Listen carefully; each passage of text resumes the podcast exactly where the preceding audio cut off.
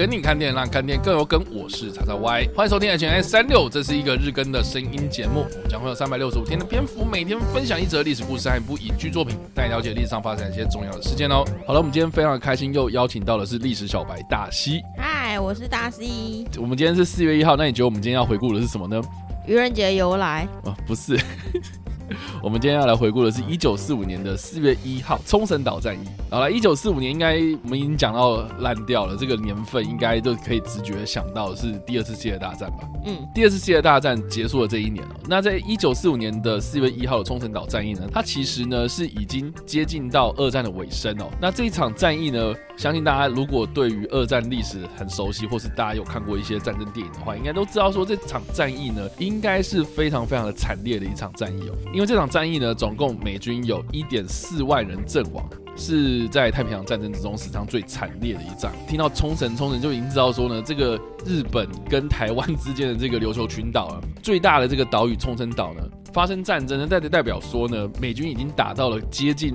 日本的本土了这样子，嗯，所以我们上一次有讲到说，硫磺岛被美军拿下来之后呢，日本本土呢，它基本上他们的制空权就已经被盟军所夺走了嘛，嗯，所以他们在拿下冲绳岛之后呢，基本上是连制海权都已经被盟军拿走了。这场战役对美国来说呢是非常的重要，那对日本来说呢，这座岛屿它算是日本在太平洋上的一个最后的门户啦。嗯，所以如果失守的话，就像我刚刚讲嘛，日本他们毕竟是一个海岛国家嘛，所以。这个海上的交通一定是非常的重要，对他们来讲这是一个命脉。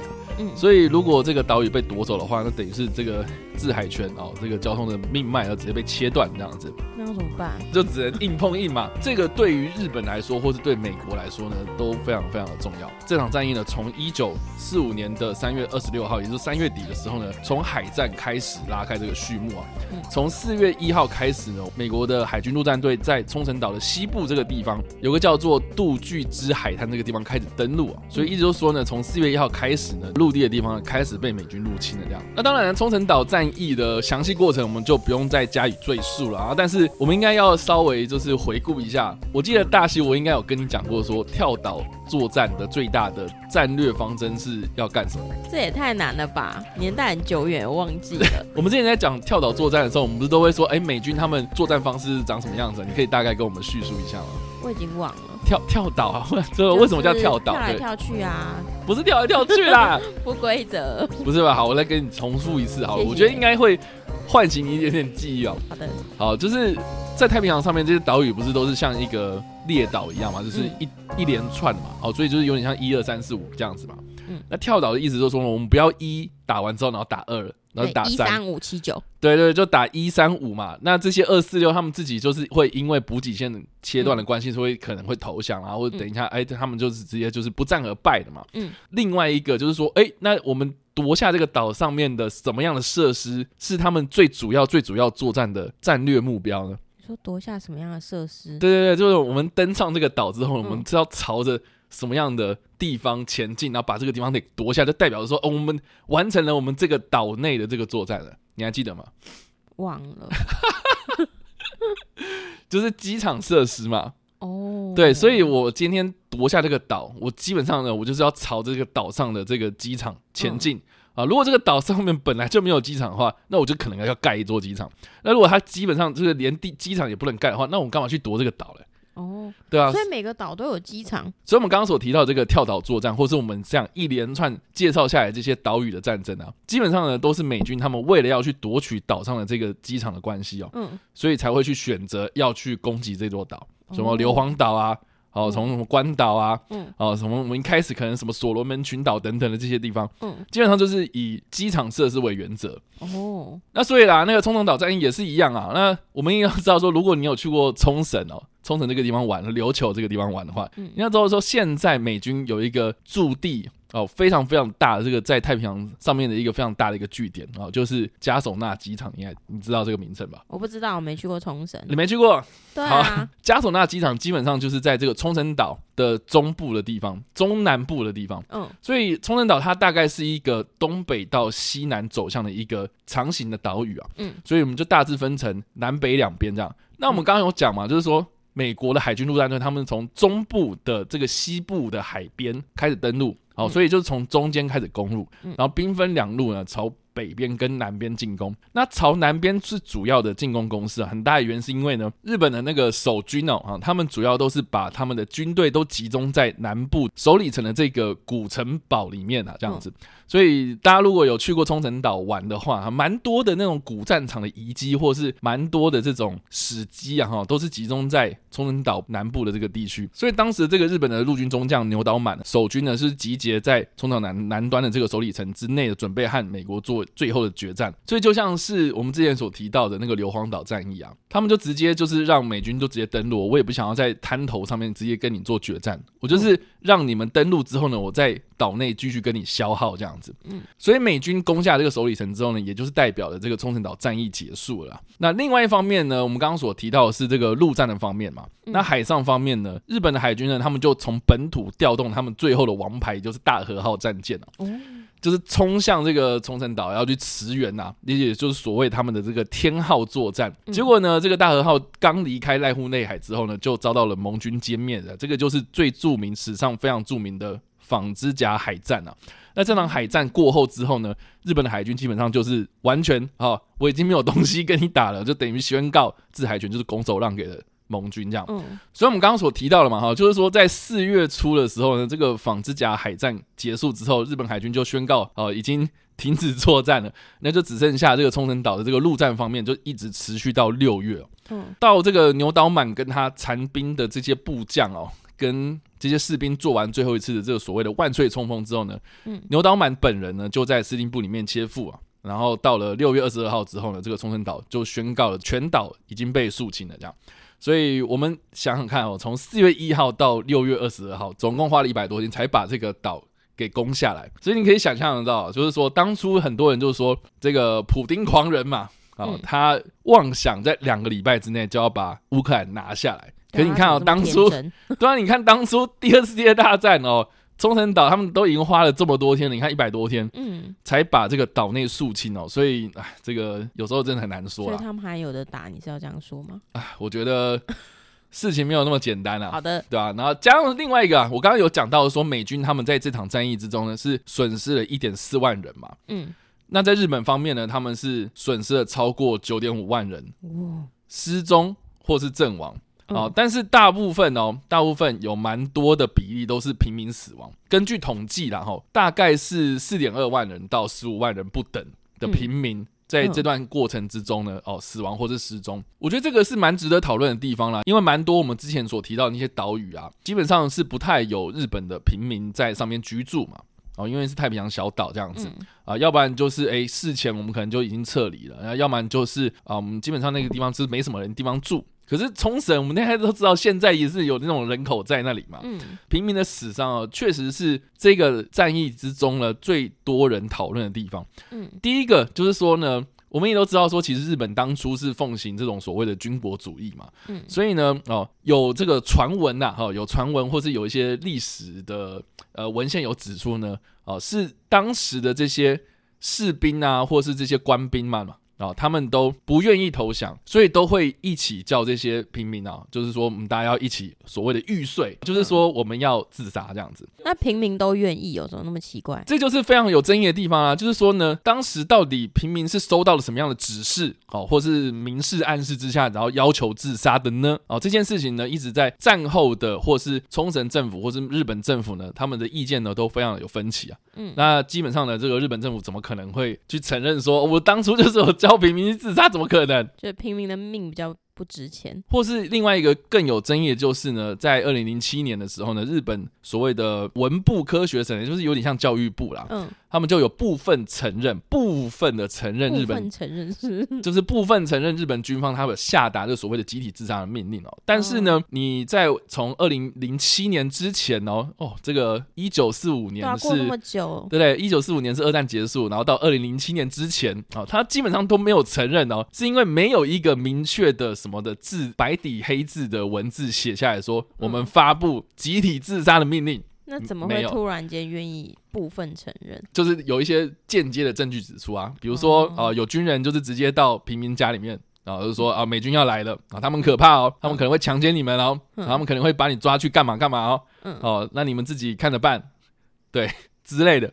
那这谁会敢就是去违背啊，或者是说哎去投降呢？嗯，就一般的平民，他们可能接受到一些错误的资讯啊，嗯，才会导致有些人他们可能宁可就是自杀啊，但是他们就不投降。所以有可能他们本来根本不用死啊。而且还蛮明显，就是说呢，日本军人确实，呃，我刚刚有提到嘛，九点五万人是死亡或是失踪，嗯，可是只有只有七千多人被俘虏哦。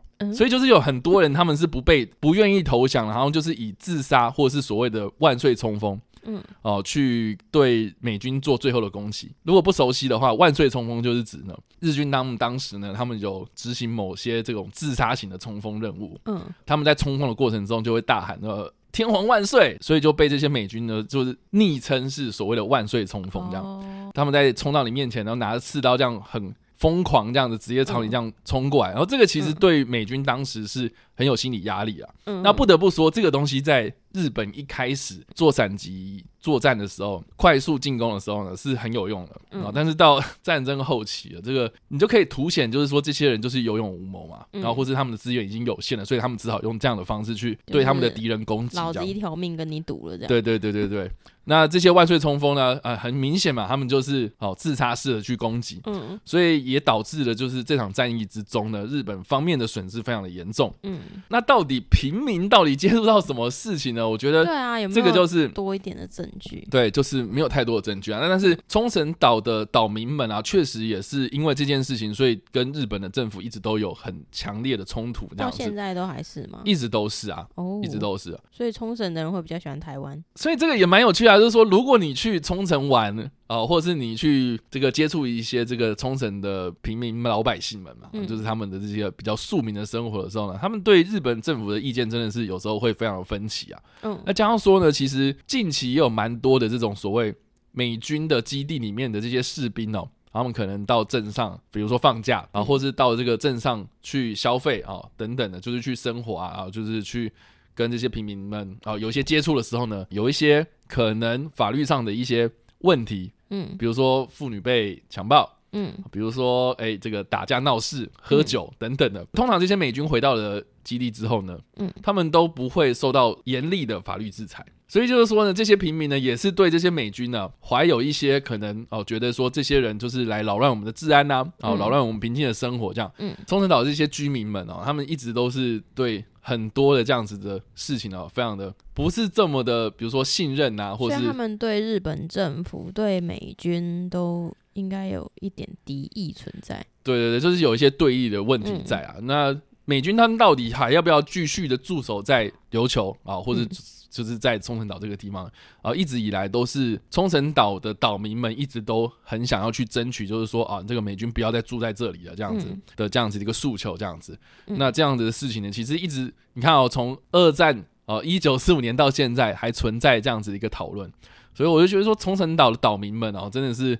啊，命运真的是很掌握在其他人手上，这样子真的是还蛮蛮无奈的啦。嗯，对啊。那既然我们讲到了这个冲绳岛战役啊，其实有很多的影视作品都有在描述这场战争哦。嗯，哦，包括我们刚刚所提到那个大和号的事情，这样。嗯。那大和号的那个故事呢，我们之后另外一篇 H N N 然后来介绍。嗯。啊，但是呢，我们把焦点聚焦在陆战身上。嗯。那我这边这边推荐的电影呢，叫做《钢铁英雄》，我不知道大西有没有看过。嗯。我可以看一下电影海报吗？我有点忘记了，是这个吗？对啊，是安德鲁加菲尔德的吗？呃，是。哦，我有看，你有看，但我那时候根本不知道原来是这件。哦，你又不知道是 冲绳你只知道就是一群人在打架这样子。对啊，我就觉得哇，他，哎，我记得他是他是就是在战地专门救人的啊，对对对，一个医务兵。对对对对，然后本来不是被大家笑吗？对，因为他不拿枪嘛。对啊，就说啊，你不拿枪上我们战场之类的，好像是这样。我记得。对对对。哦，所以你不知道那个是冲绳岛战役？我我根本不会记得啊。但是你应该知道说那是美军打日本吧？对，我知道。哦，知道。好，总之呢，钢铁英雄他所描述的这场战役呢，它是在冲绳岛战役之中的一个所谓发生在钢锯岭的这个地方。哦。钢锯岭这个地方到底在哪里？它是在今天的冲绳岛的普天的这个地方。地方的北边一个小山丘啦，嗯，那电影之中呢，它也有还原了这个山丘有一个峭壁啊，那个就是所谓的前田峭壁，嗯，那这个钢锯的地理位置非常的重要，这也是为什么在电影里面我们可以看得到，就是说，哎，日本呢跟美国呢，他们一直都在做这个拉锯战，就是说，哎，我抢了这个地方之后，我就要想要把它夺回来，我夺回来之后呢，对方又想要把它夺回去，这样子，嗯，哦，基本上就是这样拉拉扯扯，在这个地方呢，很大的原因是因为呢，这个的地理位置呢是南冲绳本岛一个最高的一个制高点呐、啊。如果你拿下来这个地方呢，基本上你就是可以继续的向南侵犯，嗯，集结在那霸这个首里城的这个日军的所在地这样子，嗯，哦，所以如果你拿下这个地方呢，基本上你就是控制了这个南冲绳这个地区，嗯，那现在如果大家有去。冲绳这个地方玩的话，嗯，哦，这个地方呢，它已经变成是一个公园这样，然后而且也有立一些纪念碑或者什么的，感受一下这个。如果当时的这个钢锯岭被拿下来之后呢，你可以眺望这个南部的冲绳岛啊，或是眺望北部的冲绳岛，都是非常好的一个地点这样子。所以大家也可以以后如果有机会的话去走一走。那我们刚刚所提到啊，就是说《钢铁英雄》这部片呢，它就是在描述这个日本跟美军他们双方呢都在争夺钢锯岭这个地方嘛。嗯，那我们所提到的这个。男主角呢，他就是在当时的美军里面担任军医的工作。那这个男主角的名字呢，叫做戴斯蒙·杜斯啊。他是一个真实存在的人物。嗯，那这个电影呢，也是根据他的那个真实的故事去改编的。嗯，那我觉得蛮有趣的，就是说呢，当然啦，这个过程非常的精彩，大家可以去看电影哦。啊，这个也像大西讲啊，就是说啊，他很神哦，因为他信仰的关系，所以他坚持了不拿枪。哦，所以这部电影在前半段呢，都是在描述说他在新兵训练的时候受到了很多的歧视，然后在军中啊，他因为信仰的关系啊，所以跟军方的这些管理阶层呢，哦，产生了很多冲突。嗯，到最后呢，他就是选择啊，投入了这个军医的工作，这样，然后才上战场。那电影的后半段呢，都是在描述这场钢锯岭的战役，这样。嗯，那这场战役之中呢，戴斯蒙听说了哈，这个官方的数字是说他总共救了七十五个人。嗯，那这个七十五人是怎么样定义出来的呢？蛮有趣的啊，就是说呢，他只记得他自己救了五十个人。嗯，可是美国的官方他们就给他灌水，灌灌灌灌到了一百人。是怎样把手跟脚并起来？没有没有，就是 夸张这个数字变成一百人，所以这个哎五十跟一百啊，两个人就是哎好了，那我们要不要取中间值啊？一个妥协的概念。对，就是我们就让你救了七十五个人这样子，可以这么随便吗？最后呢，他的官方数字就是说我救了七十五个人。哦。好的，对。那另外我觉得更更夸张的就是呢，我们在电影里面应该有看到，就是说这个。戴斯蒙他最后面是呃遇到什么样的状况？你还记得吗？忘记了，你忘记了？对，OK，就是他因为受伤，所以他被救下来嘛。嗯，对，你还记得吗？好像有这一段。对，然后他他怎么受伤的呢？就是因为日军嘛，哈，我刚刚有讲啊，就宁可自杀也不想要投降。嗯，嗯，所以就有一个残兵啊，哈，就是丢了一个手榴弹到他们的那个部队里面嘛。嗯，然后他就是用脚去把这个。手弹给踢开，嗯，你还记得吧？嗯，就是炸到了自己这样。嗯，这件事情是真的哦，真的，这件事情是真的，而且他真的也是用脚，然后直接把那个那个手弹给踢掉。我那时候还想说，怎么可能？对，而且他的脚真的也是这样子，然后被炸伤了。然后当时呢，哦，这个电影里面唯一一个跟现实不一样的地方呢，就是电影里面他是呈现的说，哦，其他人看到他受伤，然后就直接哦蜂拥而上，然后把他呃送上担架，然后这样子给他运下来。嗯。对，可是实际上呢，他是被丢在那，是不是？实际上呢，对，确实他被他的朋友啊，他的同胞哦给送上那个担架，然后哎想说要把他抬走这样子，嗯，结果戴斯蒙他看到旁边有一个人更需要担架，嗯，所以他是自己走下这个担架，然后说，哎，我把担架让给这个人，然后他自己走下这个峭壁，这样怎么这么感人？对，然后呢，这部片的导演是那个梅尔吉伯逊嘛，嗯。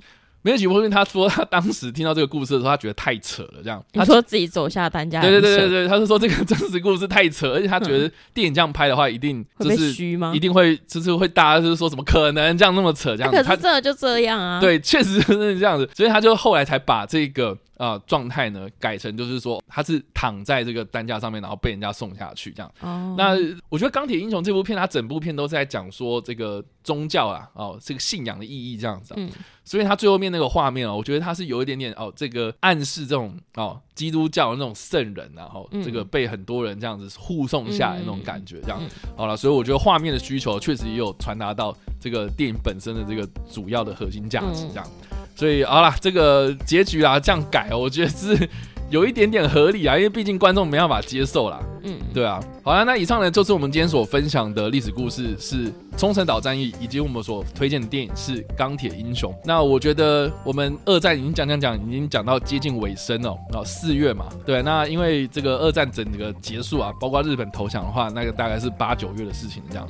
所以到四月的时候呢，我觉得我们现在分享的这些二战史的东西呢，其实已经来到了蛮后面的一个状态了。嗯，然后特别是我觉得分享到冲绳岛战役呢，我觉得你看哦，这个平民死伤又更严重。其实我觉得这个也是验证了，就是所谓的战争之中最大的受害者一定是平民的这样一个道理啊。嗯，所以我就觉得说啊，现在很多人看到哎，这个哪里有战争啊，哦，或是哪里可能会发生战争，我觉得大家试着要去想一下，就是说呢，我们平民到底能不能去承受这样子一个损失啊，或是这样一个伤害这样子，嗯，我觉得是很多人都无法接受的啊。对，哎看看历史啊！我们现在看看我们现在的这个状态啊，这个其实都从历史的本身，我觉得可以学到很多这样。好了，那如果今天是一到五分的话，大西你会给几分呢？你是说单纯就今天分享的内容？嗯，四分吧。四分？为什么四分？扣那么一分是什么东西？好像也没有什么好扣的。好了，那四点五好了。什么东西啦？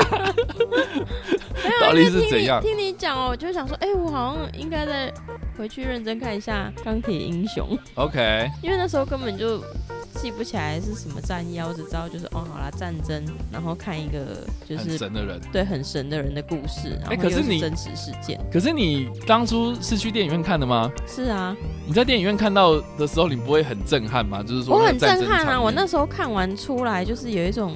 突然觉得我人生到底在干嘛的？感觉、啊、为什么你说很 太太残酷了这样子吗？很残酷之外，因为那时候我才刚开始比较有在看电影，然后我就想说，哎、欸，看个战争的电影不错。然后我去看那场又没什么人，真的很很冷门哦，冷门到就是我旁边没有人，前后也都没有人。OK，那一场里面不到十个人吧。哦，是哦。对，然后我看完之后就是很很震惊，然后很很觉得他很厉害。OK。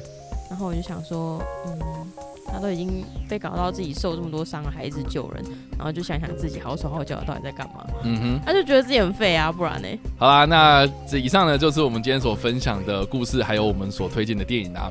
那不知道大家怎么想的？欢迎在留言区方留言，或在首播的时候来跟我们做互动哦。当然，如果喜欢这部影片或声音的话，也不用按赞、追踪我们脸书粉丝团、订阅我们 YouTube 频道、IG 以及各大的声音平台，也不用在 Apple Podcast 和 Spotify 上留下五星好评，并且利用各大的社群平台推荐和分享我们节目，让更多人加入我们讨论哦。以上呢就是我们今天的六希望你会喜欢。我们下次再见，拜。